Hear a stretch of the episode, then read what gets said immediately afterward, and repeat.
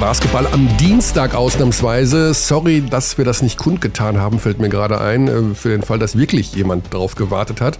Äh, wir wollten einfach das Länderspielfenster abwarten. Basti ist da. Hallo, Basti. Wo erwischen wir dich denn?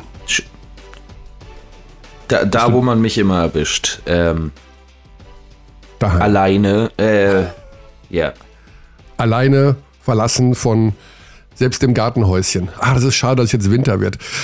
Ja, Basti, bist du jetzt auch eigentlich NFL-Fan? Ich war noch nie NFL-Fan und ja. werde, werde nie einer sein. Das Komische ist, dass ich, also ich weiß, dass du kein NFL-Fan bist, aber ich wollte es jetzt einfach mal hier äh, rausposaunen. Als ich dich kennengelernt habe und so wusste, wo du, dein Background ist ja auch so ein bisschen der Kampfsport, dachte ich, der Kerl ist bestimmt Football-Fan. Aber du bist es gar nicht. Nee. Ja. Nee.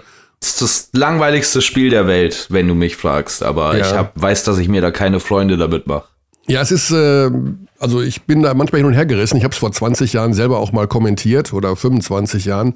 Ähm, ich finde es faszinierend, dass es so viele Anhänger hat, obwohl es so kompliziert ist. Also ich weiß, dass die Fans da ist es wirklich so kompliziert? Ist es wirklich so kompliziert? Also ja, es, es ist halt vor allen Dingen lang. Es ist lang, es gibt viele Regeln. Und ähm, auch viele so, so Sonderregeln habe ich immer das Gefühl. Ah, da ist das und dann ist jenes. Und das Grundprinzip ist ja mega simpel eigentlich, aber es ist extrem aufgeblasen vom Regelwerk her. Ähm, Finde es halt interessant, aber vermutlich ist es, weil es ein Event ist, dann ab und zu, dass die Fans das so, äh, ja, so gut finden und so viel Menschen sich dafür interessieren. Okay, aber unser Thema ist Basketball. Also ich habe jetzt also ich, ich, ja. ich, um zum Basketball auch zu wechseln. Ich habe am Samstag zwei NBA-Spiele am selben Tag kommentiert. Wow. Äh, ich, ich liebe Basketball. Basketball ist ein gutes ba äh, äh Spiel.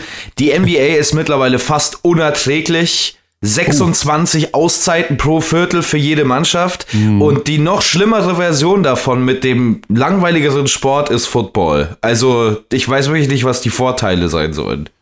Ja, was, was äh, mich bei der NBA stört, ist, dass früher war ja, okay, eine Auszeit war immer eine Minute und eine Viertelpause ist zwei Minuten. Du ist es ja auch noch in, normalerweise jetzt hier in der BBL oder in der Euroleague. Da habe ich immer das Gefühl, in der NBA, eine Auszeit ist sind elf Minuten und eine Viertelpause sind zwei Stunden. Das ja, dauert Auszeit, ewig. Auszeit sind drei Minuten relativ genau. Kannst du, wenn du viel NBA League Pass guckst, kannst du drei Minuten skippen bei einer Auszeit, du ja. kommst wieder zurück, wenn der Ball wieder eingeworfen wird. Ja, also im Live werde ich wahnsinnig, aber ich habe den League Pass und mache dann immer, spule immer nach vorne. Mhm. Manchmal wird sogar in der Aufzeichnung, dann werden die Auszeiten rausgeschnitten. Das ist, und dann oh, steht ja. da unten also, das, nur das Spiel und dann steht da eine Stunde 28 und ich so, wow, geil. Können wir noch mal kurz, können wir noch mal kurz ranten über den NBA League Pass? Das tut mir wirklich leid, das haben wir auch schon mal gemacht, aber ja. ich weiß nicht, was da äh, von letzter Saison auf diese Saison passiert sind, äh, ist, ob die ihr komplettes Personal entlassen haben und ersetzt haben durch Studenten, die das jetzt gerade zum ersten Mal machen. Aber das ist ja wirklich insane. Ich habe ähm, das Condensed-Spiel der Golden State Warriors Warriors gegen die Sacramento Kings. Nicht die Condensed-Version, wo nur die gemachten Körbe drin sind, sondern mhm. das volle Real Life, aber bereits geschnitten angeguckt. Und die haben teilweise Angriffe vor Auszeiten geschnitten, also während der Angriff noch mitten im Laufen war.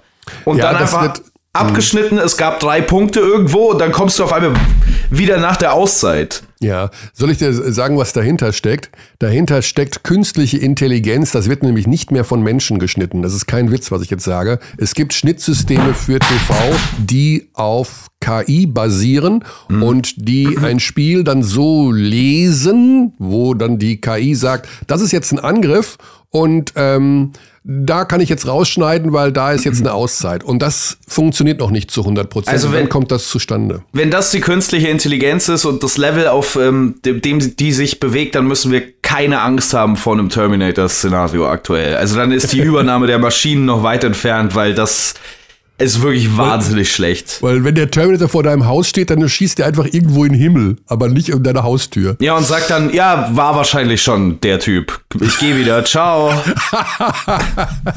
also keine Sorge vor, den, vor der KI. Ähm, also ich weiß, dass es diese Systeme gibt und ich vermute, sie werden da angewendet bei diesen Sachen, weil das immer alles sehr schnell gehen muss.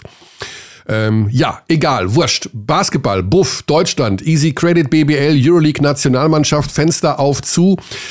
Äh, und eigentlich möchte ich nur über Giga Samar reden. Oh, ich bin, du hast ja ab und zu diese Spieler, wo du oft hier sagst, ich liebe ihn. Ne? Also ich erkenne mich erinnern an Chachashvili von Bamberg und an, ah, war das denn noch, wenn du liebst? Ich weiß es nicht mehr.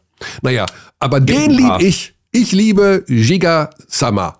Das ist für mich der, und ich gratuliere Alba Berlin für ihren Point Guard für die Saison 2024-25. Ade, Tamir Blatt, schöne Zeit mit dir. Ich glaube nicht, dass Tamir Blatt nur deswegen so gut spielt momentan, weil der gesehen hat, dass der Samar in Hamburg alles in Grund und Boden spielt und das sein Posten ist. Naja, Giga Samar spielt jetzt nicht gerade alles in Grund und Boden in Hamburg. Ich, naja, also, aber äh, die Anlagen, der macht natürlich jetzt hier nicht äh, 25, 17, 9, aber also die letzten paar Spiele vor der Länderspielpause waren echt tough, wenn du die Hamburg Towers angeguckt ich, hast. Ja, ich bleib dabei, der Typ, gib ihm noch ein bisschen, aber der hat, ich habe gestern ja Slowenien gegen Deutschland kommentiert, der hat die Deutschen alleine seziert und der hat diesen äh, Jordan Morgan da gefüttert in der Mitte. Das war natürlich alles okay. Das war jetzt ein bisschen Kinderkacke auch, weil nicht die höchste Intensität im Spiel war.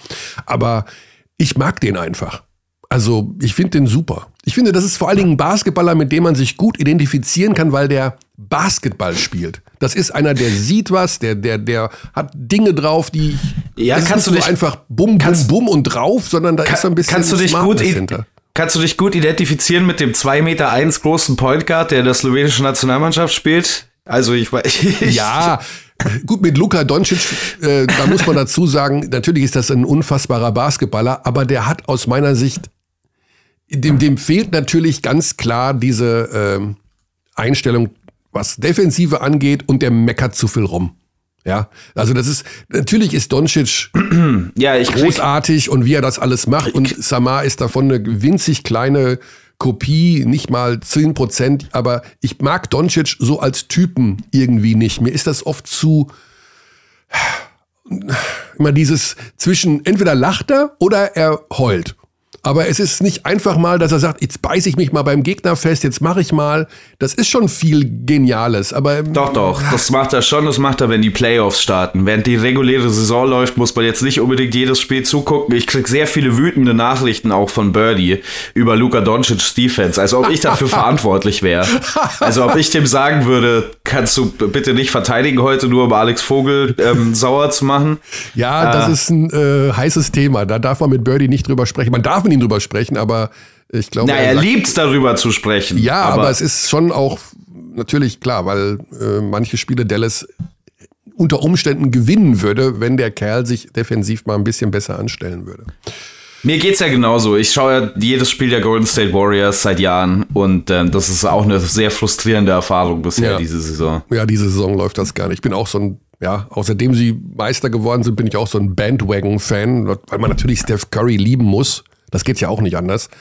Aber diese Saison fällt es mir auch schwer, da hinzuschauen. Und ich bin auch kein Fan von Draymond Green. Ich glaube, der hat ganz schön ein an der, äh, an einer, an einer Marmel oben.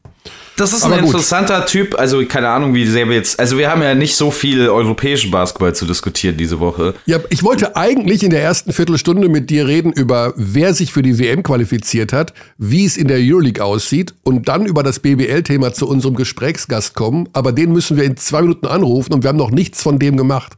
Aber gut, wir haben ja Zeit. Okay, wir können ja kurz über Draymond Green, Green noch reden. Ich meine, die mhm. Probleme mit dem sind äh, klar. Ich verstehe bis heute nicht, wie der ähm, keine Suspendierung bekommen hat von den Warriors, nachdem er ja. Jordan Poole ausgenockt hat im Training.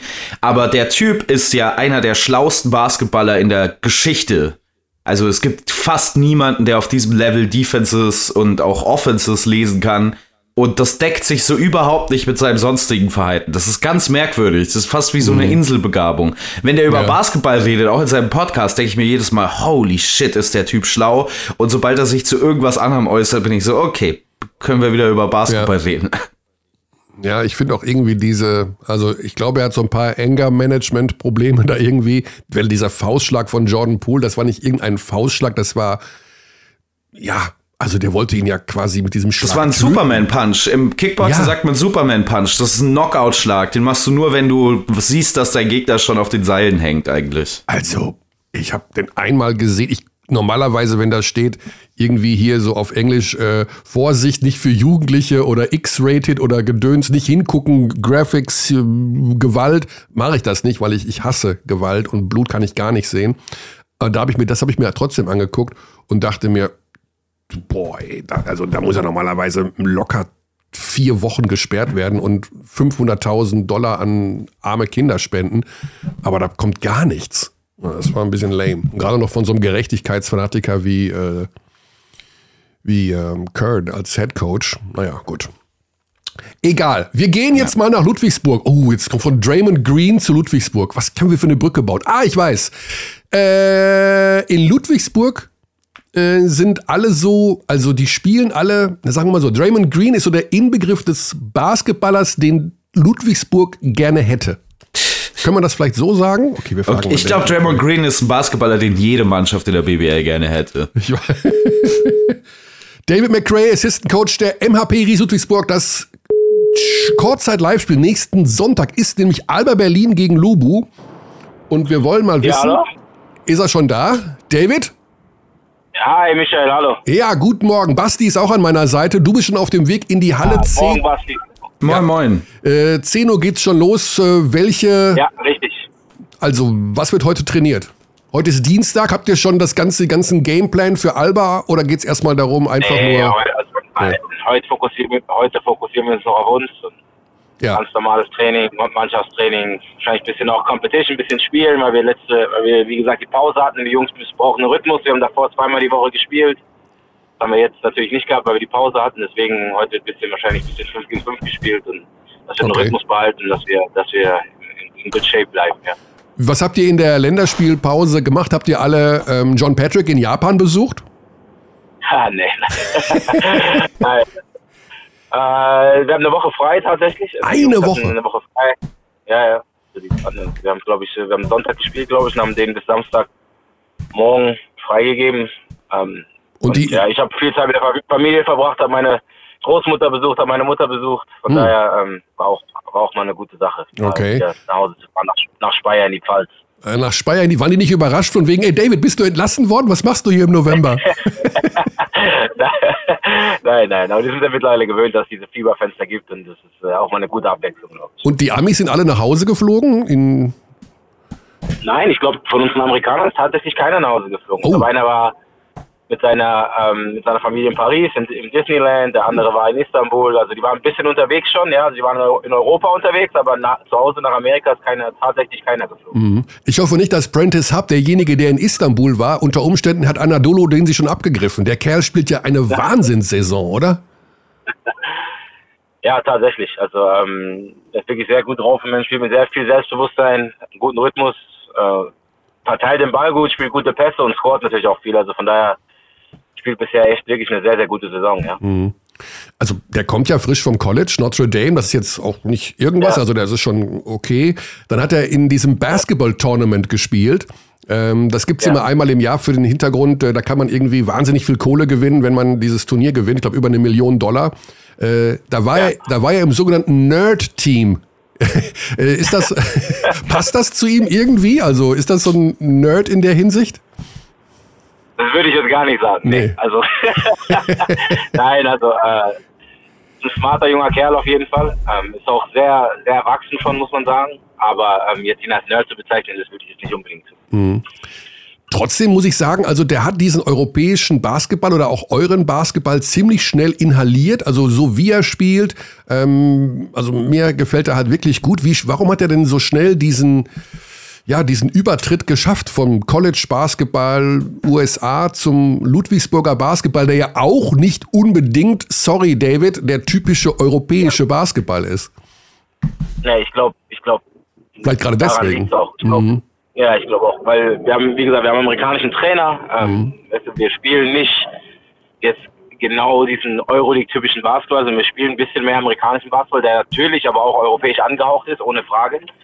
Aber dann fällt es natürlich ein bisschen leichter für so einen jungen Kerl, sich ein bisschen daran zu gewöhnen. Es ist auch immer so, dass es gerade für junge Amerikaner, die vom College sind, oft schwierig ist, dann auf einmal einen europäischen Trainer zu haben, der ein bisschen der eine andere Sprache spricht, der vielleicht nicht so gut Englisch spricht, mit dem man nicht so gut kommunizieren kann. Und das ist bei uns natürlich ganz anders. Ja, Josh ist Amerikaner, ich, ich bin halb Amerikaner, ich, und bei uns ist das alles so, ähm, also wie gesagt, auch amerikanisch angehaucht, ja, und deswegen ist es wahrscheinlich die Umstellung da ein bisschen einfacher, ja. Mhm. Übrigens, äh, geboren wurde Prentice Hub in Upper Marlborough. Habe ich auch nie gehört. Das ist ja. interessant. Ich hoffe nicht, dass er raucht. Ähm, ja, also ist irgendwo in Maryland. Das hoffe ich auch. Upper Marlborough, was ist das für ein... Für, gibt's was, auch, in, was, auch was auch interessant ist, also das ist, äh, ähm, der Junge hat auch irgendwie deutsche Großeltern oder sowas. Ja. Ach, oh! Ja. Ja, ja, Staatsbürgerschaft, ich höre Dinge, ich höre äh, nee, Konkurrenz, Konkurrenz für Maudolo und Dennis Schröder auf der Eins. Nein, nein, das glaube ich nicht, weil ich glaube nicht, dass der, ähm, wie gesagt, ich glaube nicht, dass die, ich glaube, die Großmutter nicht mal einen deutschen Pass hat. Das ist schon ein bisschen zu weit. Ich glaube, das ist schon ein bisschen zu weit. ja, jetzt nichts wieder zurücknehmen, David. Du hast es gerade hier ins Rollen gebracht. Also Armin, Armin Andres beim DBB äh, zückt jetzt schon irgendwie hier äh, die, die Einbürgerungskarte. Nee, wir wollen nicht nur... Wir wollen nicht nur über Prentice Hub reden, sondern generell über eure Mannschaft. Ähm, ja. ja. das ist ja bisher eine wahnsinns gute Saison. Ich meine, wenn man mit 20 Punkten bei Darüşşafaka international gewinnt äh, und auch hier in der Liga fast alle Spiele gewinnt, ein Ausrutscher zu Hause gegen Rostock. Ähm, es wirkt sehr, sehr gut schon irgendwie. Es ist immer so einfach zu sagen, was sind die Gründe. John Patrick hat früher immer gesagt, wir haben einfach ein sehr dünnes Playbook und da braucht man nicht lange, um sich reinzufinden. Sind das auch die Gründe in diesem Jahr, dass man euer System relativ schnell inhaliert? Ähm, das würde ich jetzt nicht unbedingt sagen. Ich glaube eher, dass es oft daran liegt, dass wir sehr unangenehm zu spielen sind für Mannschaften. Und gerade am Anfang der Saison, wenn man mit, äh, mit, mit der Presse umgehen muss, wir machen, probieren Leute wirklich unkomfortabel zu machen, irgendwie schneller spielen zu lassen, als sie, als sie, als sie wirklich wollen. Und ich glaube, das ist immer schwierig. Ja, ich glaube, keiner spielt gerne gegen Ludwigsburg. Das ist äh, aber bei John Patrick auch so, weil wir halt wirklich über das ganze Feld verteidigen, weil wir aggressiv verteidigen, weil wir probieren physisch zu spielen. Und gerade am Anfang der Saison, wenn Teams sich noch finden, wo sie noch nicht so einen Rhythmus haben und so, ist es sehr, sehr unangenehm zu spielen. Mhm. Man muss aber auch dazu sagen, dass wir jetzt nicht das schwerste Startprogramm haben. Ja, also wir haben jetzt, jetzt kommen wirklich dicke Brocken auf uns zu und dann, ich glaube, das danach kann man wirklich eine Bestandsaufnahme machen. Ja. ja. Bisher natürlich haben wir trotzdem mit Hamburg eine sehr gute Mannschaft gespielt ähm, und im internationalen Wettbewerb auch, aber ähm, ich glaube, jetzt mit, mit, mit Berlin und Bonn kommen jetzt wirklich zwei Brocken auf uns zu und danach können wir, glaube ich, sehen, wo wir wirklich stehen. Ja. Liga, ja. Apropos Hamburg, äh, nachdem ihr gewonnen habt gegen Hamburg, haben die, die Towers eine Pressemitteilung veröffentlicht, die ich so in der Form auch noch nicht gelesen habe. Äh, die war ich, ich, auch nicht. Ich auch noch nicht. Und ich bin, glaube ich, jetzt 19 Jahre, also 15 Jahre als Spieler, viertes Jahr als Trainer. Ja, also das habe ich so auch nicht gesehen. Da standen Dinge drin wie äh, unsportliches Verhalten der Ludwigsburger und ähm, mit der Härte und also die haben da ihren ganzen Frust rausgelassen. Ähm, ja. ja, ihr müsst ja schon immer mit diesem Image leben. Du hast ja selber gesagt, man spielt ungerne gegen euch, aber auch mit dem Image, dass ihr ja. irgendwie härter spielt als andere oder manche Teams würden sagen, unsportlicher als andere. Ähm, wie hart spielt ihr denn? Geht ihr da wirklich über Grenzen hinaus und könnt das vor den Schiedsrichtern verstecken oder sagen die Schiedsrichter bei euch irgendwann nach acht Minuten, wir können nicht mehr alles pfeifen, sonst ist das Spiel leicht zu Ende? Nee, also das würde ich gar nicht sagen. Natürlich äh, preachen wir oder wollen, dass unsere Jungs hart spielen und mit Intensität und über das ganze Feld und unangenehm sind und auch physisch spielen, aber bei uns ist auch uns ist sehr, sehr wichtig, dass wir sauber spielen. Ja, wir probieren unseren Spielern immer auch im Training zu sagen, dass sie ihre Hände zeigen sollen, dass sie äh, nicht faulen sollen. Ja, und das ist ein sehr großer Punkt, den wir immer, gerade John war da extrem, extrem, extrem penibel und hat immer gesagt, Hände zeigen, nicht faulen. Ähm, und deswegen ist es immer so ein bisschen, wenn wir dann hören, dass wir unsportlich spielen oder äh, mit Absicht faulen, ist es dann immer eigentlich komplett das Gegenteil, weil wir probieren wirklich nicht zu faulen. Mhm. Aber wir wollen natürlich physisch spielen. Also, ähm, aber wie du schon gesagt hast, uns ist wichtig, dass Leute ungern gegen uns spielen. Und wenn die dann das Gefühl haben, dass es irgendwie unsportlich ist, dann ähm, tut uns das leid. Ich glaube, du warst auch beim Spiel. Ja. Ich weiß nicht, hattest du den Eindruck, dass da irgendwie was unsportlich war? Oder ich hatte äh, den Eindruck nicht. Über die Grenze gegangen. Nee, also ich schaue dort immer, auch immer ganz gerne hin, weil ich das natürlich von mehreren Seiten immer zu hören bekomme. Aber ähm, ja. ich, also das kann natürlich auch an der, mittlerweile an meiner Sehschwäche liegen. Aber ich habe jetzt wirklich nichts übertrieben gesehen. Ich habe eher gesehen, dass die Schiedsrichter äh, Probleme hatten, eine Linie zu finden. Ähm, das war so, wo ich dachte, dann haben sie mal so, mal so gepfiffen und das war irgendwie nicht so einheitlich, aber ähm, ja. ansonsten, ja, war es schon ein intensives äh, Spiel. Und eben, was aus meiner Sicht aufgefallen ist, dass ihr vielleicht offensiv etwas variabler spielt als unter Patrick. Also wir haben ja schon in der Vergangenheit ja. immer gesagt, ja, Ludwigsburg, okay, Defensive, Pressen und vorne, aber ist doch sehr viel Eins gegen Eins. Ist es offensiv etwas variabler geworden mit, äh, mit Josh King? Ja, also wir haben auch ein bisschen anderes Personal, also wir haben mehr Werfer dieses Jahr, also wirklich viele, wir haben auch wirklich viel Wert darauf gelegt, Leute zu holen, die wirklich werfen können und mehrere Leute, die werfen können und das ist, wir bewegen den Ball, glaube ich, ein bisschen besser, wir spielen aber auch wirklich schneller. Ja. Mhm. Ähm, wir haben unter John schon sehr schnell gespielt, und, aber jetzt ist, glaube ich, die, das Tempo, mit dem wir spielen, ist, glaube ich, nochmal ähm, noch höher. Und deswegen, das, der Ball läuft auch gerade ganz gut. Wir, wir, probieren auch wirklich zu preachen, dass wir Assisted Würfe nehmen, also Würfe nach, den, nach dem Pass nehmen. Und wir haben viele Leute, die sehr gut im Catch and Shoot sind und das bietet sich natürlich dann auch an. Mhm. Was sagst du zu dem Länderspieldebüt von äh, Jake Patrick gestern? Wie fandst du seine Leistung? Hast du es gesehen, David? Wir, wir waren leider im Training. ähm, okay. Von daher habe ich es nicht gesehen, aber wir haben uns natürlich alle sehr gefreut. Ähm, er hat nur ganz kurz, er hat nur, ja, er hat nur ganz kurz gespielt, um dazu. Äh, ja, also ich weiß, aber das, nichtsdestotrotz, mhm. ich glaube 1 Jahr, 1,40 irgendwie sowas, aber mhm. nichtsdestotrotz ist für uns ähm, als Programm, auch für unser Jugendprogramm natürlich eine tolle Sache. Der hat bei uns alle, alle Stationen gemacht, ja, JBL, MBBL, jetzt ist er bei uns Profi geworden und wir sind alle sehr, sehr stolz und freuen uns natürlich sehr, dass er den Sprung geschafft hat und hoffen, mhm. dass da jetzt noch mehr kommt und dass er dann nochmal seine ersten Punkte macht und auch wirklich mal ähm, dazu beitragen kann, dass die Spiele gewinnen. Ja. Jetzt ist ja John Patrick nicht mehr da, was nicht ganz richtig ist, ja. weil ihr sehr viel Kontakt habt, wie ich gehört habe, von John ja. selber.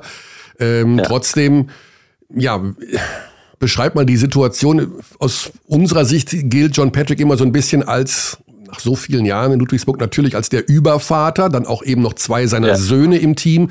Wie, gu wie gut tut das sowohl den Söhnen als auch euch, dass da mal der Übervater für ein Jahr mal weg ist oder vielleicht für länger? Also ist das auch so schön, dass er viel Kontakt hat und dass das System auch so ähnlich ist, aber ist es auch für euch irgendwie mal ja nett, dass da mal durchgelüftet wird. So, ich will das gar nicht negativ. Ich will einfach diese Resonanz bei euch oder diese Reaktion bei euch äh, so mal raushören, wie sich das anfühlt. Ne, ich glaube für ähm, ich glaube für die Jungs, für Johannes und Jake ist es das ist eine Möglichkeit einfach, ja, zu zeigen, dass sie dass sie wirklich Spieler sind in der Bundesliga, ja, und dass sie, dass sie nicht wegen ihrem Vater in der Bundesliga waren, ja. Mhm. Und das ist auch ganz klar so, ja. Und das war bei John, wer John kennt, weiß das auch ganz genau, dass sie nicht in der BBL sind, weil sie seine Kinder sind, sondern weil er glaubt, dass sie gut genug sind, ja. Und das, ist, das sieht man auch, ja. Ich glaube, Jake, wie gesagt, ist jetzt ähm, zum A-Nationalspieler geworden, ja. Und das ist nicht, weil er John Patricks Sohn ist, sondern weil er Jacob Patrick ist und wirklich Talent hat, ein guter Spieler ist, ja. Und äh, ich glaube, das ist eine schwere Situation generell. Ich könnte mir nicht vorstellen, meinen, meinen Sohn zu coachen irgendwann, ja. Ich habe zu John auch immer gesagt, ich weiß nicht, wie du das machst, das ist schwierig, ja. Das ist, also ich habe neulich, nach, neulich nach dem Spiel war es, glaube ich, dein Sohn, der auf die Körbe geworfen hat. Da warst du relativ streng, ja. da warst du relativ streng zu ihm, hast gesagt, komm mal schön runter wieder vom Parkett. Also das sah schon sehr stark nach Coaching aus, David. Naja, äh, nee, also ich coach meinen Sohn nicht. Ich bin vielleicht mal streng zu ihm auf jeden Fall, ja, aber äh, coachen tue ich ihn nicht und das äh, weiß ich auch nicht, ob ich das könnte, wirklich. Das ist keine einfache Situation. Mir tat der Junge so leid. der hat, der hat drei von drei geworfen, da kommt der Papa und sagt immer runter vom Parkett. Oh. Ich, musste, ich musste nach Hause, ja, war Schule, am nächsten Tag war, Schu nächsten Tag war Schule, ja, da ja. Muss, man, muss man vom Parkett runter. Das geht nicht. Äh, David, lass uns ganz kurz ein Wort verlieren über den nächsten Gegner. Alba Berlin. Ja. Ja. Ja, das ist natürlich jetzt das, die erste größere Herausforderung. Also no offense gegen Hamburg ja. jetzt und gegen andere Teams, gegen die ihr gespielt habt. Aber jetzt kommt Berlin, beziehungsweise ähm, ihr spielt in Berlin, um ehrlich zu sein. Ähm, ja, genau. Die haben jetzt zuletzt in der Euroleague ein bisschen gestruggelt, sind aber ansonsten natürlich gut in die Saison gestartet. Ähm, ja. Aus deiner Sicht, wie, wie stellt sich Berlin da momentan dar?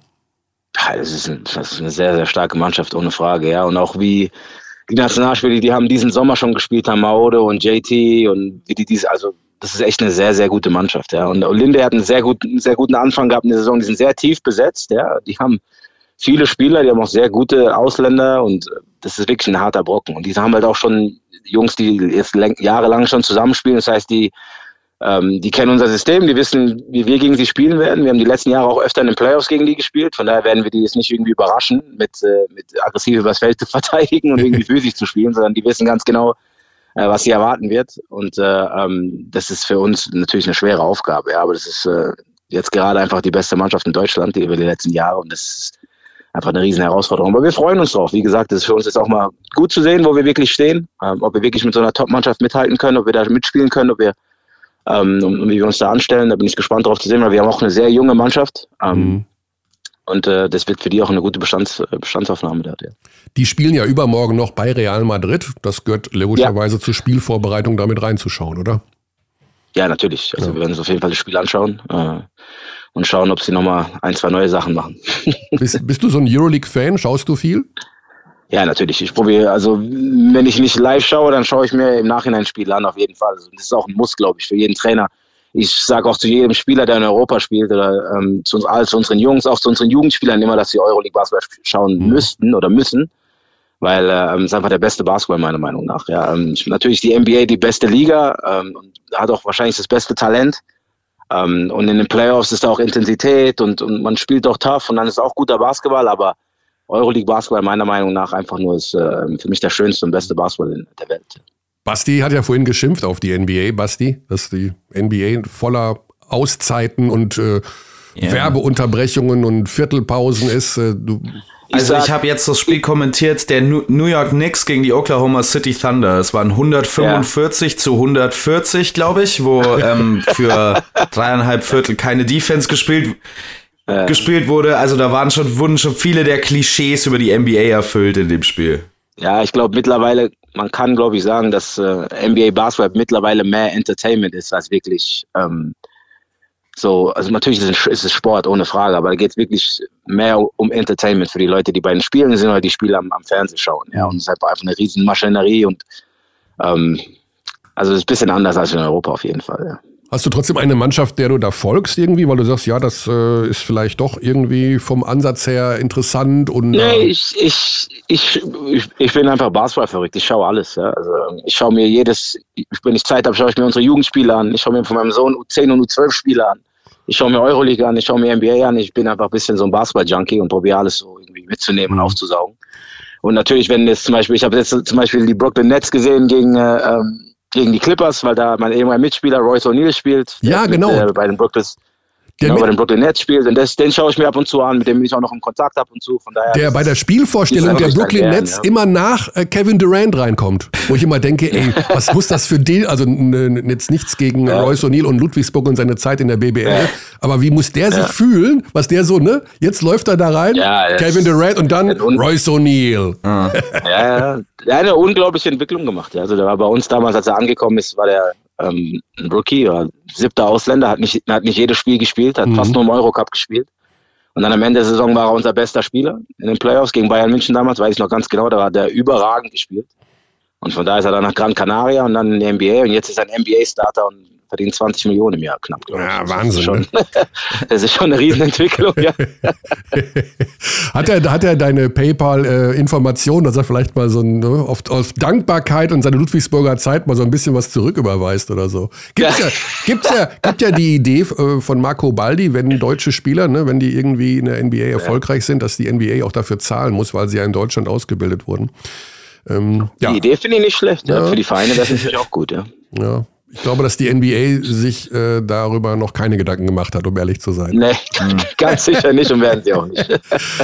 Ja, ich äh, sehe auf die Uhr. Ich weiß, dass du in 13 Minuten in der Halle sein musst. Ich hoffe, dass der Berufsverkehr ja. in Ludwigsburg sich um diese Zeit in Grenzen hält und du schnell da bist. Ja, ganz entspannt. Ganz entspannt. Geht, ohne Problem. Ganz genau. Entspannt. Und wenn man mal fünf Minuten später kommt, dann muss man halt wahrscheinlich irgendwie was gibt's bei euch? Flammkuchen bezahlen oder irgendwie sowas statt Donut? Ich weiß gar nicht, was, was ist ja, denn Nee, bei uns auch Kuchen oder Donut, irgendwie sowas.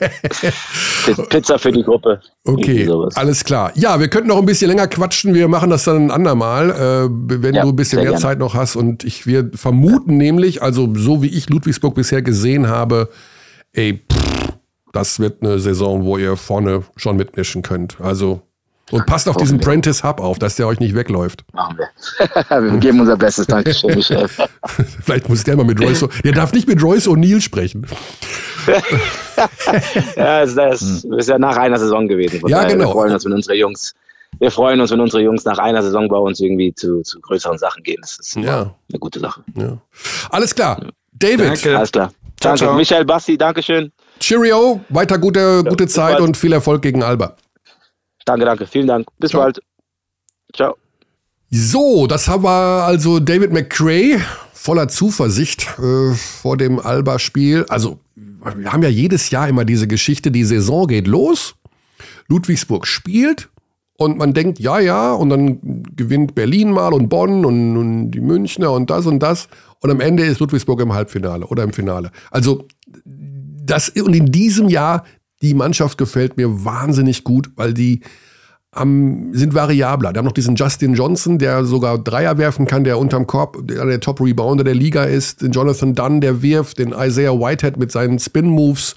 Prentice Hub, wie gesagt, ist äh, noch nicht, bin ich Anwärter auf die Mitgliedschaft im Fanclub, so wie bei Stiga Samar, mhm. aber ja, schon richtig stark. Sie sind natürlich offensiv schon immer noch sehr ineffizient. Das muss man der Ehrlichkeit äh, halber dazu sagen. Ja also vor allen Dingen der Wurf von außen fällt so überhaupt nicht. 33 Prozent als Team. Äh, das kann perspektivisch vielleicht noch ein bisschen besser werden. Ich finde, man generiert da ganz gute Würfe eigentlich so im Durchschnitt.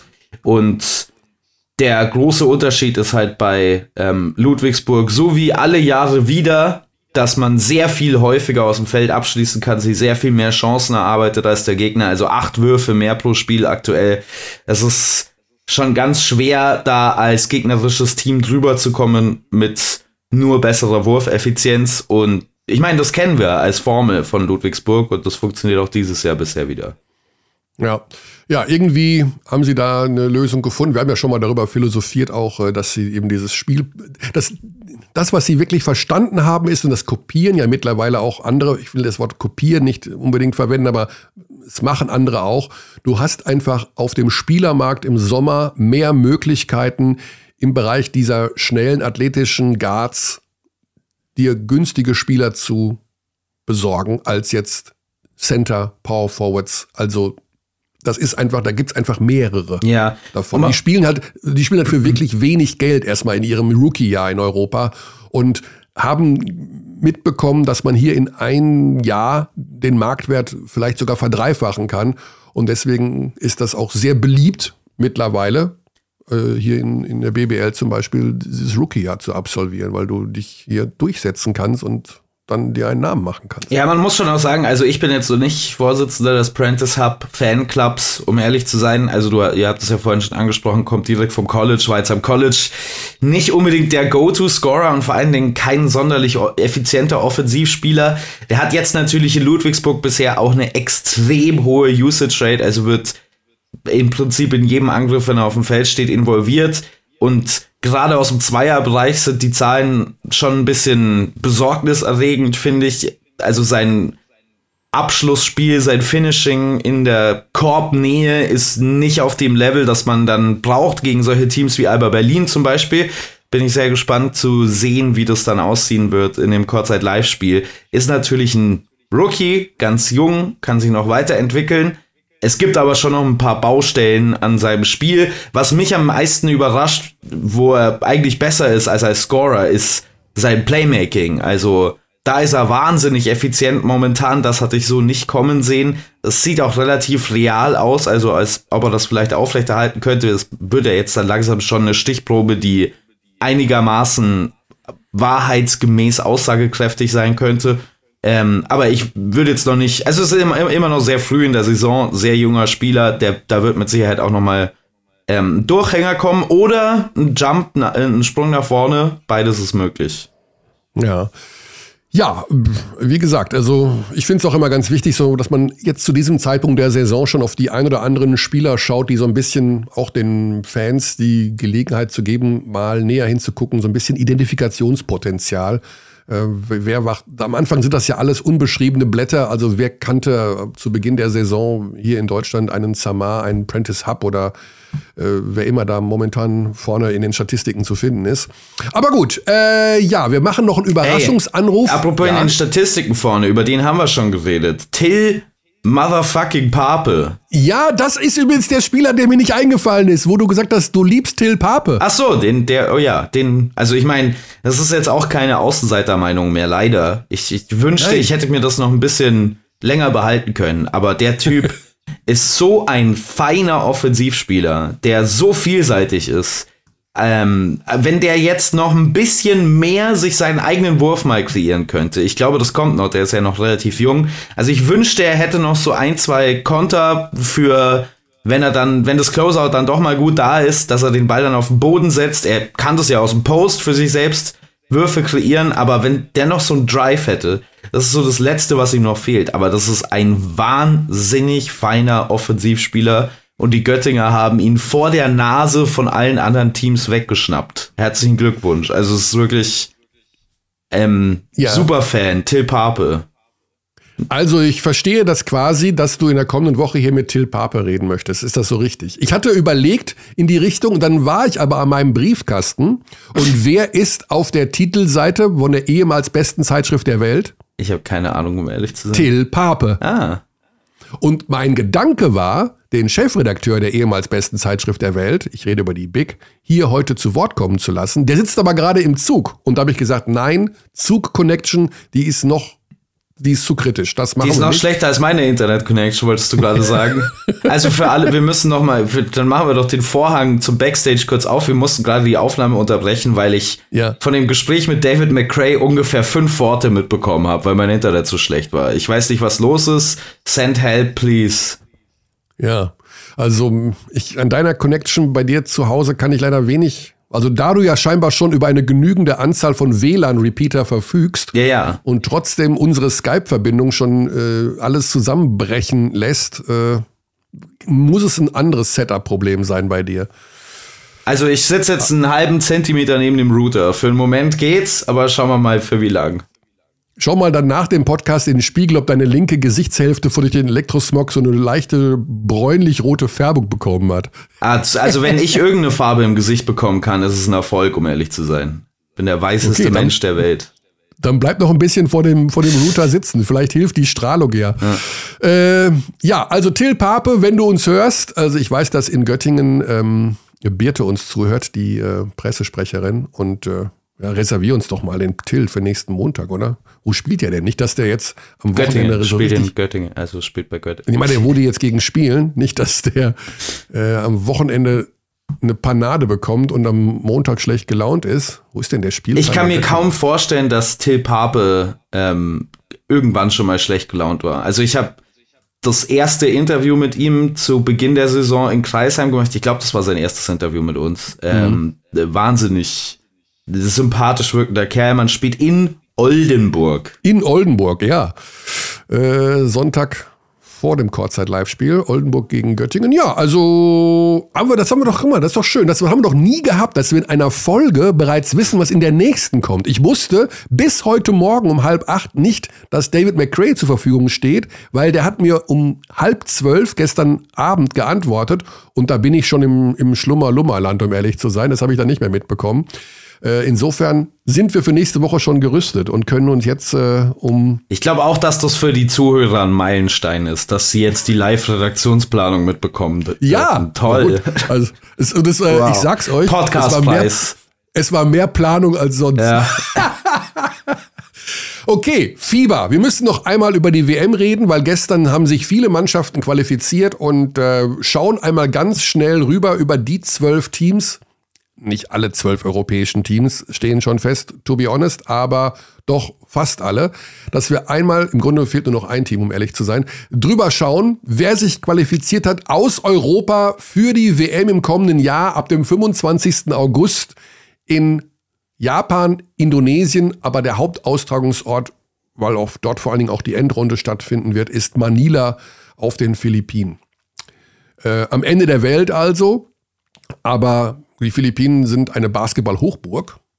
Äh, was habe ich gestern noch? Genau, wer spielt da noch? Äh, der Stand Hardinger, der früher in der BBL gespielt hat. Hm. Der spielt jetzt in der philippinischen Liga. Okay. Und noch der ein oder andere NBA-Profi, der ausgemusterte. Aber da komme ich jetzt nicht drauf. Wenn du aber, du kannst um die Uhrzeit, also morgens hier um 10 Deutschland, kannst du äh, philippinischen Basketball schauen und da sind oft 20.000 in der Halle und es geht tierisch ab. Also ich glaube, von der Stimmung her könnte das eine gute WM werden. Mhm.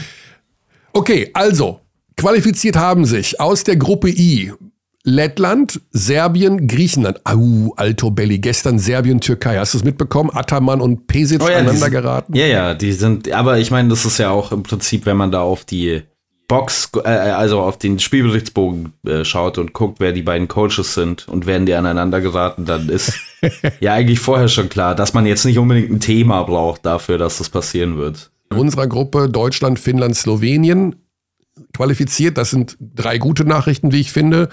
Schweden, Israel und Estland, no offense, aber sind nicht dabei. Dann die Gruppe K, Frankreich, Alto Belli, Basti. Weißt du, wen die Franzosen da nächstes Jahr hinstellen bei der WM? Oh ja.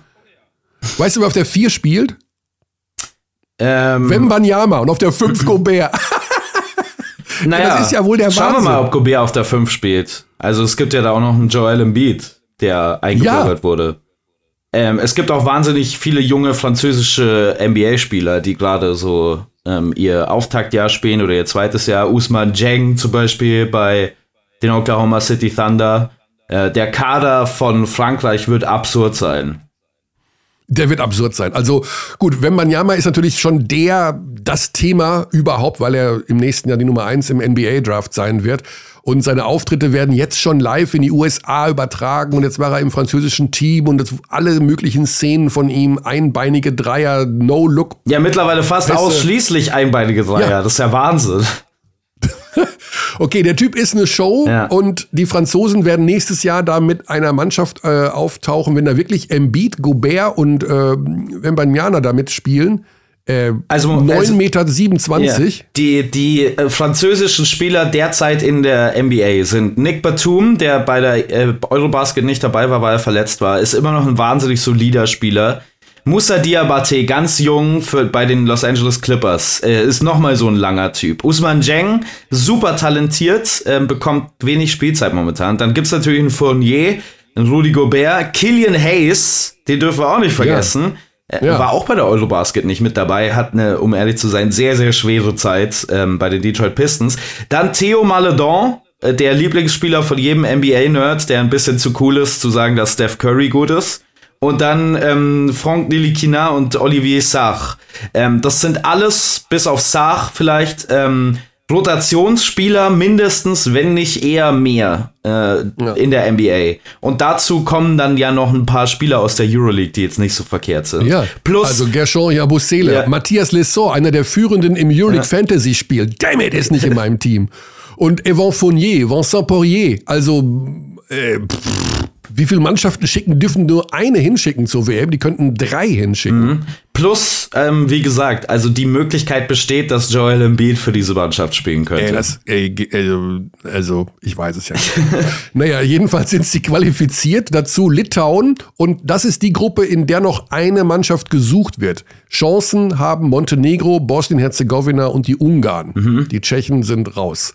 Das entscheidet sich dann im nächsten Fenster Ende Februar. Die Gruppe L, da stehen alle drei auch schon fest. Spanien, Italien und Georgien ja. ähm, haben sich durchgesetzt.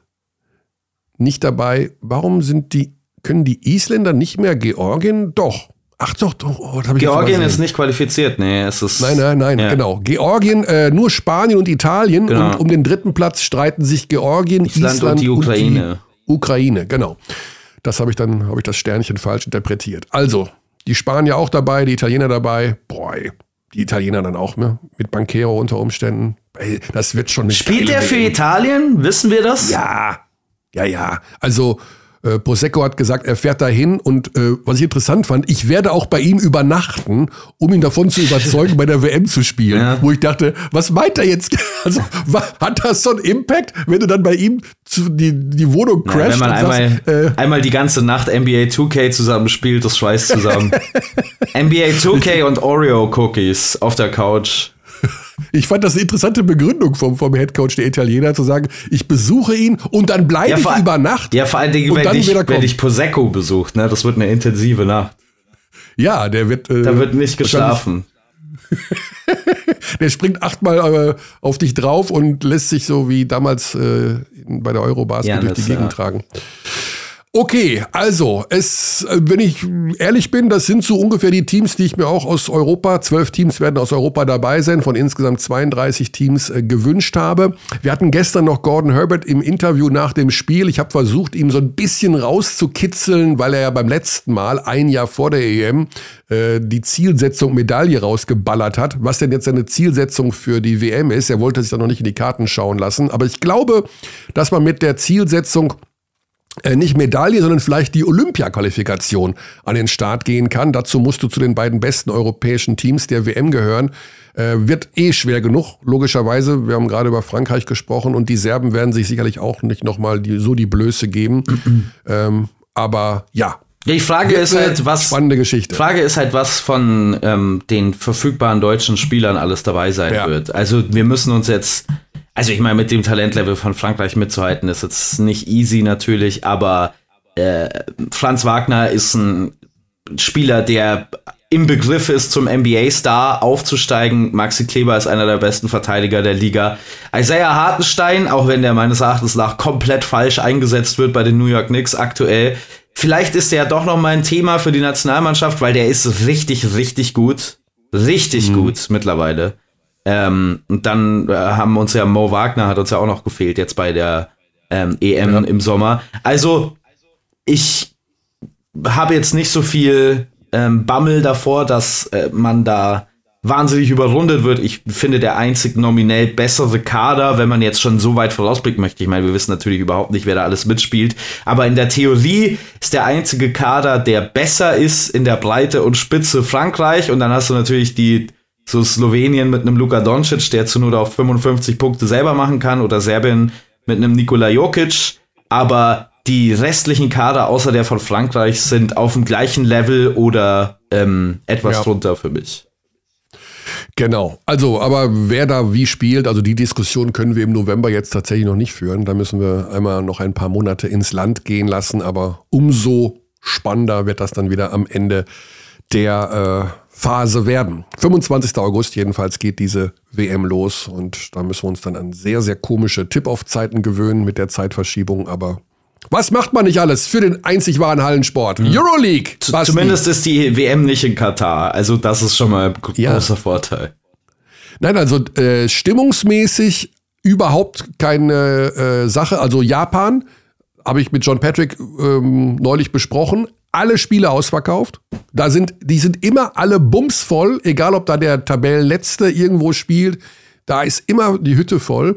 Philippinen, mega Stimmung, super, top. Ehrlich gesagt, Indonesien weiß ich nicht. Also ich habe keine Ahnung, ob die da in Jakarta zum Basketball gehen. Aber da ist auch nur eine Vorrunde. Vielleicht kommen wir auch da gar nicht hin als deutsches Team. Äh, die Hauptgeschichte ist in Manila. Da gibt es drei Arenen. Mhm. Und eine, Basti, eine hat, da gehen 50.000 Zuschauer rein. Das ist insane. Ja, aber ich glaube, beim Basketball geht dann nicht 50 rein, sondern weniger. Aber das sind dann diese riesen Domes, wo die auch, weiß ich nicht, Football oder Fußball oder was auch immer alles reinballern. Ähm, jedenfalls haben die drei Hallen in Manila. Also drei solche Fässer. Gibt mhm. ihr das mal. Gut, Manila ist jetzt auch nicht unbedingt äh, Stuttgart, sondern ein bisschen größer. Aber äh, Shoutout an Stuttgart. Shoutout an Stuttgart. Wir mögen Stuttgart. Ich mag Stuttgart. Stuttgart ist überschaubar, weil du fährst rein und hast äh, ringsherum diesen Kessel und weißt, okay, das ist jetzt Stuttgart. Äh, Wenn du in eine andere Stadt fährst, weißt du nicht, wo es anfängt und aufhört. In Stuttgart siehst du das. Weißt du, ob eine der Spielflächen das Aranita Coliseum sein wird? In Manila? Äh, ja. Das ist die neuere, glaube ich. Das ist nee, die neueste von den drei, das oder? Die, Kann das sein? Das ist das, ich habe gerade geguckt, wo der Thriller in Manila war. Also welche, wie die Halle hieß. Ach so. Der, der, einer der berühmtesten Boxkämpfe ähm, zu, äh, aller Zeiten zwischen Muhammad Ali und Joe Frazier. Und das war in dieser Halle. Also. Okay, dann ist sie schon ein bisschen älter. Falls man sich, ähm, also falls sich irgendwer vornimmt, einem Gegenspieler auf die Schnauze zu hauen, ähm, das wäre der Ort, wo man es wo man's tun sollte. ja. Ja, bin sehr gespannt äh, auf. Der Haken ist halt, dass man komische Zeiten hat, um sich dann die Spiele anzugucken, aber ich glaube, dass es rein vom, äh, vom sportlichen Niveau, wenn wir uns jetzt die europäischen Teams anschauen, schon mal sehr, sehr gut aussieht. Ich habe mir auch mal die American Qualifier angeschaut. Ich glaube, da sind die USA vorne vor Brasilien und Puerto Rico. Ähm, das sieht auch ganz gut aus, dass da äh, gute Mannschaften hinkommen. Also ja, beschäftigen wir uns endgültig damit, weil ja auch alles bei Magenta Sport dann im August gezeigt wird, wenn alle 32 Teams auch eingetütet sind. Jetzt gehen wir in die Euroleague und da ist in dieser Woche äh, sind auch zwei super interessante Spiele aus deutscher Sicht. Ähm, ja. Wir haben Real Madrid gegen Alba. Wir haben ja noch gar nicht abgehandelt in der Euroleague. Oh, was kommt jetzt? Das Spiel des ja. FC Bayern Basketball gegen Alba Berlin, da war was. Also die haben gegeneinander gespielt, die beiden deutschen, mhm. deutschen Teams. Ähm, ja. Müssen wir, also wollen wir da noch drüber reden? Die Bayern gewinnen ähm, zum zweiten Mal in Folge in der Euroleague und wie Lukas Feldhaus einmal mehr, der meistzitierte Mann neben Nietzsche, der meistzitierte Mann in diesem Podcast, äh, so trefflich formuliert hat, Alba Berlin kann nicht ewig ohne die 1 gegen 1 Fähigkeiten von Maodolo auskommen.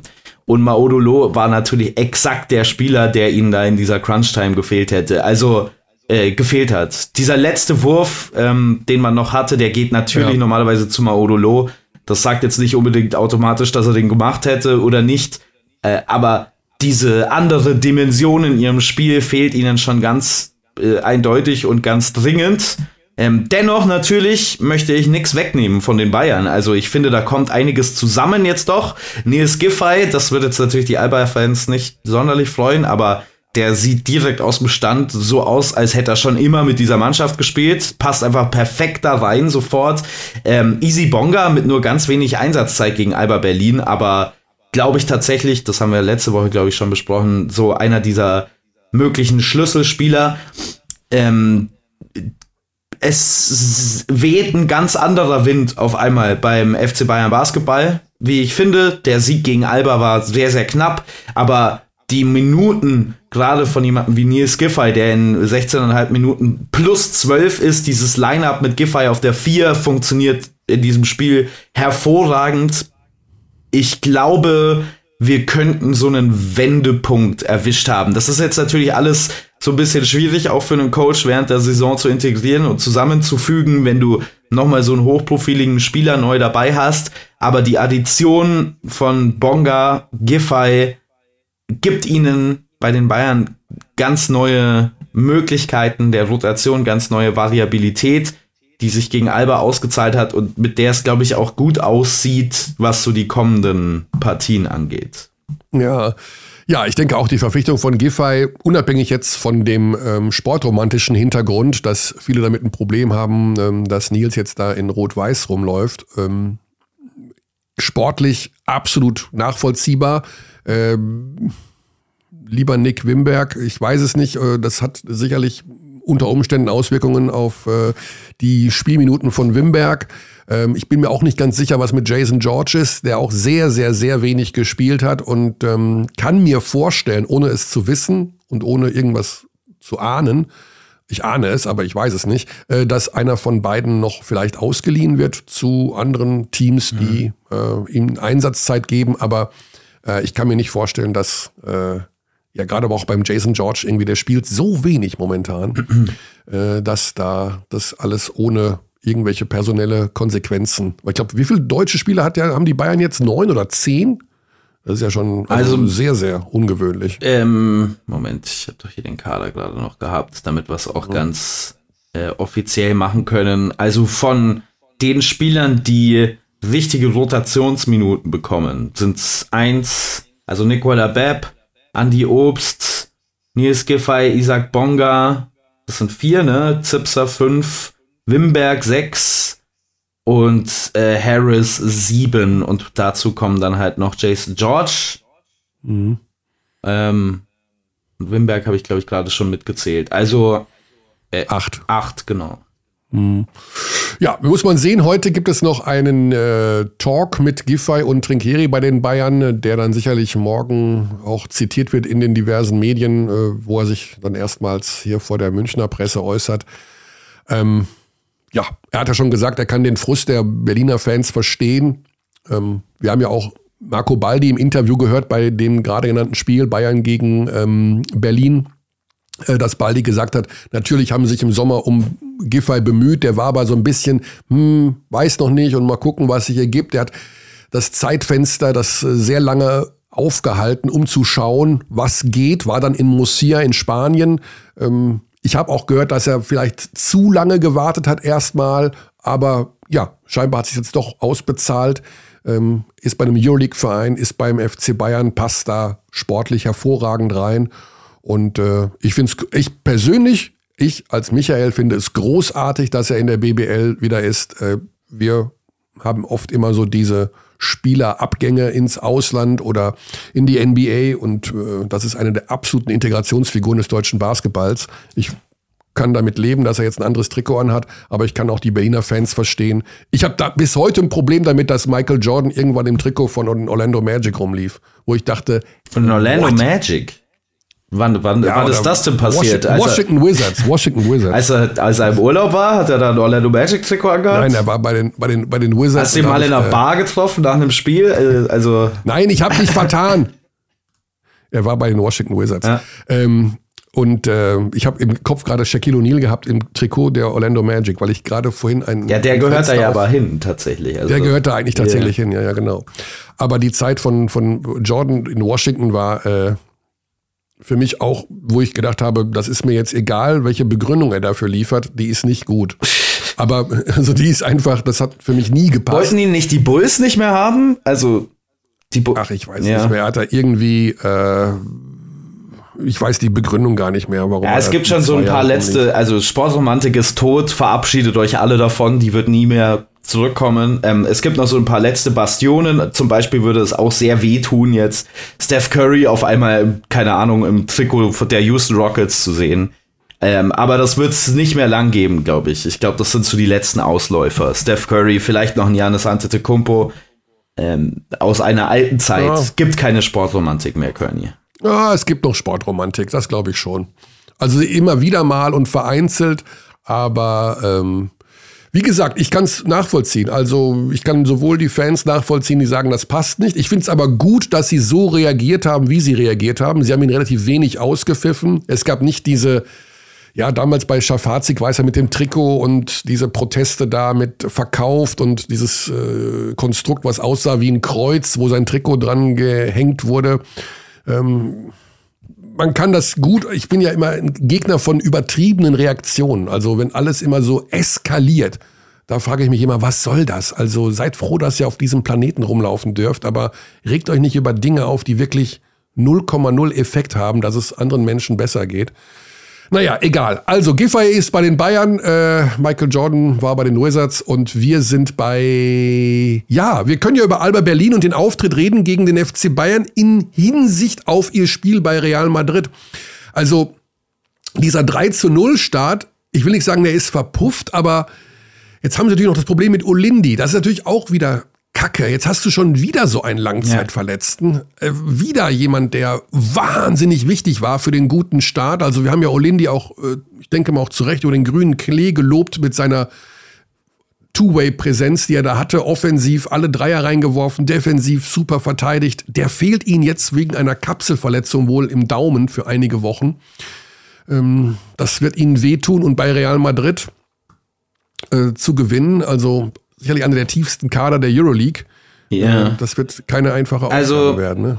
Es ist ein bisschen anders gelagert, finde ich, bei Alba Berlin jetzt diese Niederlagenserie ähm, in der Euroleague als die Niederlagenserie des FC Bayern Basketball. Vielleicht gibt es die eine Ähnlichkeit, dass da Spiele dabei waren, die man hätte gewinnen müssen eigentlich. Also das Spiel gegen Jagiris Kaunas ist das passiert wie oft in 100 Spielen, dass eine Mannschaft, die eigentlich schon weg ist vom Fenster, plötzlich mhm. angefeuert durch die eigenen Fans so zurückkommt, das war ja Wahnsinn. Ja. Also auch was die Arten von Würfen war, die die getroffen haben. Also das passiert einfach nicht so häufig. Gegen Anadolu Efes hätte man das Spiel gut gewinnen können. Das einzige Spiel, gegen, in dem man wirklich chancenlos war, war das gegen Valencia. Was auch ein bisschen ärgerlich ist, um ehrlich zu sein, ähm, im Nachhinein, weil Valencia jetzt am ehesten noch so ein schlagbares Team für mich war. Jetzt gegen die Bayern war man auch sehr nah dran.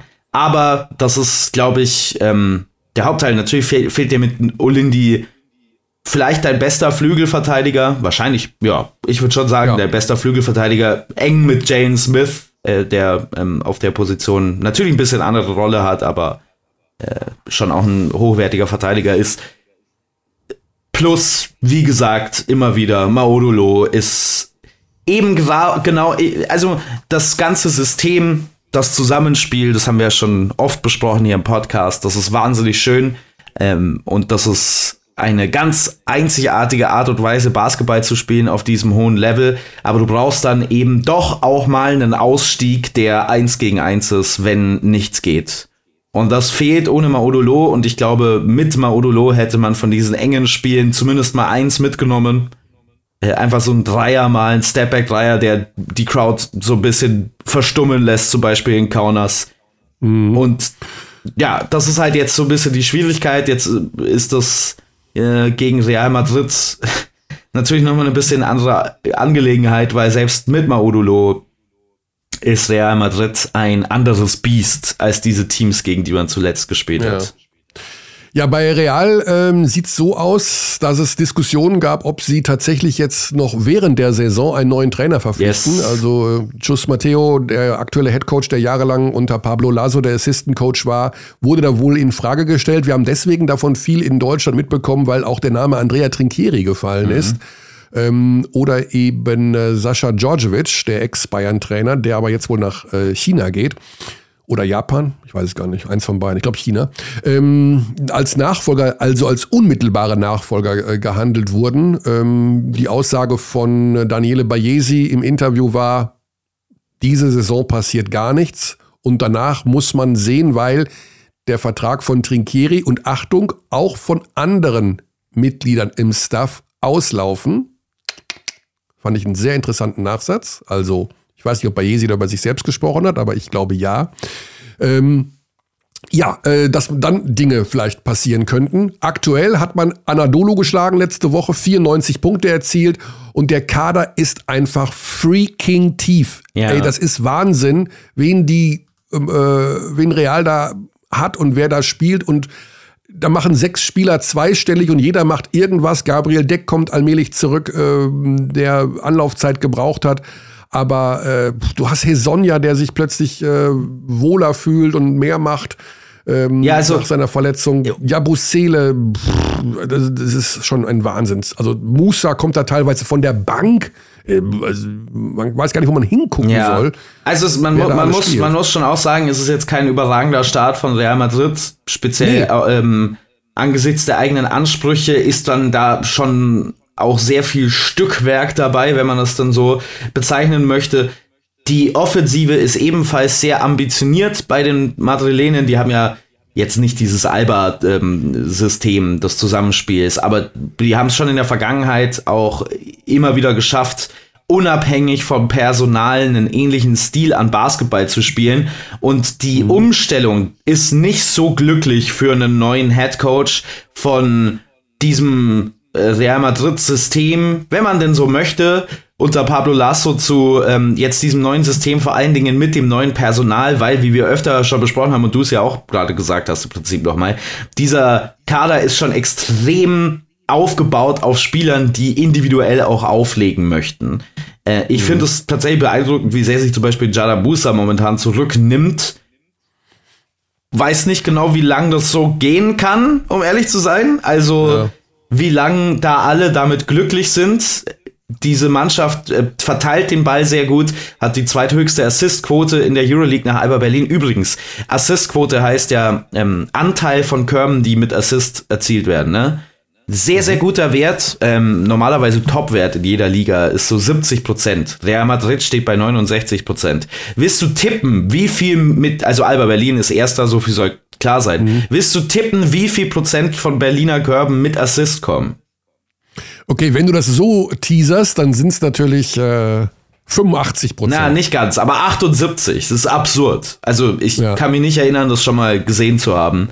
Ähm, über einen längeren Zeitraum als, keine Ahnung, zwei Spiele oder so. Ähm, die, ähm, also Real Madrid äh, hat so viele Individualisten, die trotzdem sich derzeit so ein bisschen für das Team aufopfern, wenn man das so sagen möchte, ihre eigenen Zahlen opfern. Und das ist schon ein Verdienst von einem jungen Coach oder von einem neuen Coach, Chus Matteo.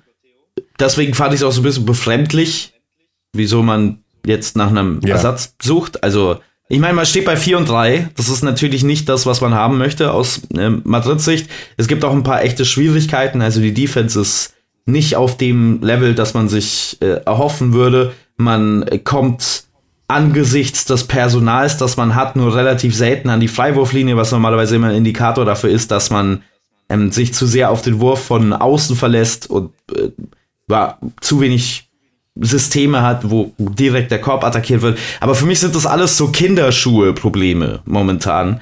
Äh, was, wie gesagt, für mich die Sache nach einer neuen Trainersuche komplett unverständlich macht. Aber ich schätze, das ist halt einfach ähm, die, die Königlichen sind wieder mhm. königlich mhm. und suchen nach einem eigentlich soliden Saisonstart, der jetzt nicht überragend war, direkt nach was ja. Neuem. Schwierige Aufgabe für Alba Berlin und äh, Maodo Loh war wohl kurz davor, gegen die Bayern zu spielen. Ich gehe davon aus, dass er auch ohne es zu wissen, nur von dem, was ich so mitbekommen habe in der vergangenen Woche, dass er gegen äh, Real spielen kann. Mhm. Also das ist so eine gewisse Hoffnung, die ich hier äh, mitgeben kann, dass es unter Umständen was wird mit dem Einsatz von Maodo. Äh, man hat da wirklich vorsichtig gehandelt und sobald es zwickt, nein, nein, es darf nicht mehr zwicken. Und ähm, diese Woche Pause nochmal jetzt zwischen dem Bayern-Spiel und dem Realspiel sollte unter Umständen ausreichen. Aber natürlich braucht er auch dann wieder ein bisschen Anlaufzeit. Das ist ja auch nicht direkt wieder von 0 auf 100. Die Bayern spielen gegen Olympiakos Piräus. Äh, ja, super interessantes äh, Spiel, logischerweise. MVP-Kandidaten Nummer 1 für mich momentan in der Euroleague. Ja. Der beste Spieler bisher Sa diese Saison. Sascha Wesenkov, ja. Ähm, pff, ja, den muss man im Fantasy-Team haben. ähm, ich habe ihn mir gegönnt, auch wenn er teuer ist. Äh, der teuerste Spieler im, im Fantasy Euroleague Spiel, aber der liefert einfach ab. Also, wenn man sich die Statistiken anschaut, da kommst du an dem nicht vorbei. Äh, der legt auf, der reboundet, der macht im Grunde alles. Ähm, etwas, etwas weniger geworden in den, beim letzten Spiel, so insgesamt, aber ähm, ja. Ja, also er führt die Liga zusammen mit Mike James in Scoring an. Die haben ja. genau den gleichen Wert an gemachten Punkten. Ist Zweiter ähm, zusammen mit äh, Yusufa Fall in Rebounds. Äh, das sind jetzt nur die Counting Stats, die natürlich nicht immer die größte Aussage haben, aber er macht das in einer wahnsinnigen Effizienz. 66,7% äh, aus dem Zweierbereich, 50% von der Dreierlinie. Äh, mhm. Das ist, also das ist Nikola Mirotic-Level. Das ist wie Nikola Mirotic ja. in den vergangenen Jahren. Dazu ein sehr starker Kostas Lukas. Ähm, dann hast du auch noch einen, einen Walkup, der äh, defensiv da gut steht. Du hast äh, Shaquille McKissick, du hast Alec Peters. Mein Lieblingsspieler, äh, Isaiah Cannon der nicht, der, Isaiah der Cannon, kaum, genau, kaum spielen darf, aber ich liebe ihn, deswegen ja. wollte ich ihn nochmal erwähnen. Er ist etwas zu inkonstant, also er hat noch nicht so diesen Effekt, den man sich vielleicht äh, gewünscht hat. Aber ja, die Mannschaft funktioniert gut. Sie haben so eine kleine, so eine kleine Kerbe gab es ja äh, bei der äh, Niederlage äh, gegen Valencia, die so ein bisschen unverhofft kam Anfang November. Dann hat man jetzt Partisan deutlich geschlagen. Man hat in der Liga äh, sowieso bisher alles gewonnen. Also die Mannschaft ist sicherlich momentan eine der Top-Teams in der Euroleague. Schwierige Aufgabe für die Münchner, aber eben vor dem Hintergrund, dass da die aufsteigende Tendenz ist. Heimspiel noch dazu. Ähm, wenn man den Wesenkov so halbwegs in den Griff bekommt, wenn man den Slukas weg Weiler bebt in irgendeiner Form, vielleicht klappt das dann irgendwo. Äh, wird, denke ich mal, ein enges Ding. Und am Donnerstagabend, um das nochmal hier auf den Punkt zu bringen, 20.15 Uhr geht das los bei Magenta Sport. Alba spielt am gleichen Tag 20.30 Uhr. Okay, also da ist ein Tipp auf 2045, beide Spiele parallel. Mhm. Ähm, genau, Alba bei Real und die Bayern gegen Olympiakos. Unser Free-Spiel das ist Partizan Belgrad gegen Maccabi Tel Aviv. Ein Spieltag pro, äh, ein Spiel pro Spieltag ist ja kostenlos für alle. Das ist am Freitag um 20.15 Uhr Partizan gegen Maccabi. Ähm, das verspricht auch interessant zu werden. Also Äh, ich glaube, da könnten ein paar Punkte fallen. Ja, ähm, liegt daran, dass ich ich möchte nicht wieder über, über mein Fantasy-Team reden. äh, okay, das war der kleine Überblick über die Euroleague. Habe ich jetzt irgendwas vergessen, bevor wir noch unseren Überraschungsanruf zum Ende machen? Ich denke, wir rufen bei Arne Malsch an, der noch nichts von seinem Glück weiß, denn Arne ist, um da den Bogen zu schließen, unser Moderator beim Courtside Live-Spiel am nächsten Sonntag in Berlin bei Alba gegen Lubu. Und wir haben Arne noch gar nicht gehört in dieser Saison. Und äh, ich weiß ja nicht, das ist ja bei dem immer so eine Sache mit dem Erreichen. Ne? Der ist ja immer irgendwo. Guten Tag, ja, Sie ja. sind verbunden mit der Vodafone Mailbox. Ja, ja. Hat sogar die Mailbox an. Eieieiei. Na gut, dann hat sich das mit dem Überraschungsanruf wohl erledigt. Irgendeinen Beteiligten noch vom Courtside Live-Spiel, wen haben wir denn noch? Pascal. Ah, ich hatte Pascal auf dem Schirm, Pascal Roller, unseren Experten, aber der ist nicht erreichbar, weil er auf einem Kreuzfahrtschiff sitzt. Mhm. Hm. Insofern bleibt nur der Kommentator. Der ist eigentlich oft zu erreichen, aber der muss heute arbeiten, Alex Frisch. Den, den störe ich bei der Arbeit nicht, weil der ist ja Richter. Da habe ich immer Angst, wenn man den stört, dass der dann da habe ich so einen Respekt vor, vor diesem Job. Mhm. Das ist so eine Sache, wo ich denke, es ist einer von uns Wahnsinnigen, der einen vernünftigen Job hat und dem dann noch irgendwie mitten im Gerichtssaal Telefon klingelt. Oh, hey, ja. was denkst du denn von ja, Lugo würde bestimmt Alba? hingehen, gerade in der Beweisaufnahme. Nein, nein. Sorry, ich kann gerade nicht. Aber das wäre mal lustig, so bei der Urteilsverkündung mal kurz hier, bumm, hier auf den Tisch. Ich muss mal kurz unterbrechen. Die Jungs vom Podcast wollen mit mir reden über Alba gegen Lubu. Ich komme, wir rufen einfach mal an, vielleicht ist er ja doch da. Ich meine, das kann ja, letzte Woche hat er frühes Wochenende gehabt. Ja, ich schäme mich jetzt so ein bisschen dafür. Das ist jetzt ist kein cooler Move von mir. Aber Alex ist der entspannteste Mensch der Welt. Wenn er nicht dran gehen will, geht er nicht dran. Keine Mailbox.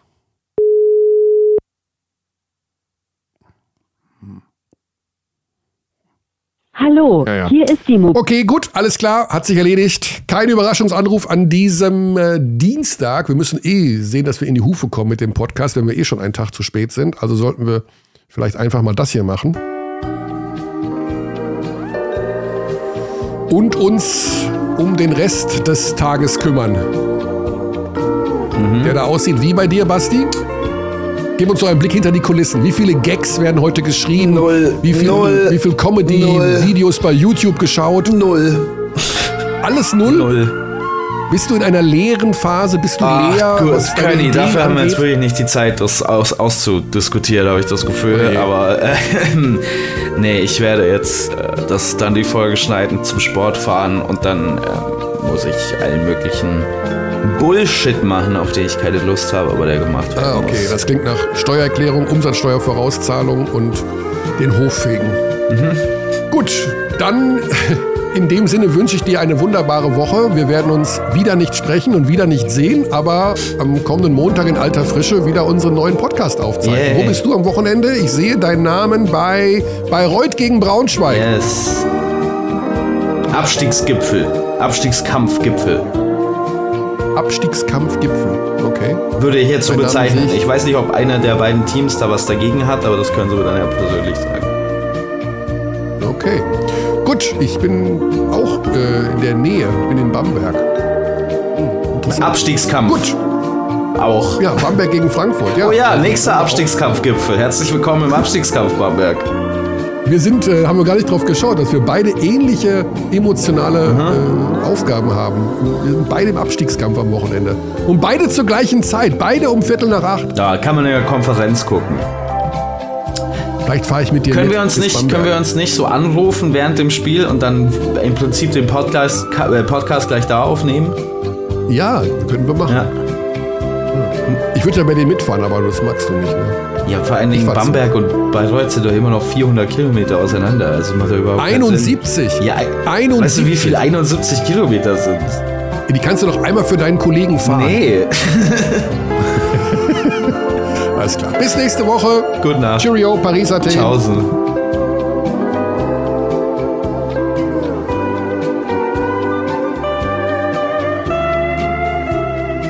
Treat people here with complete respect. This is Germany.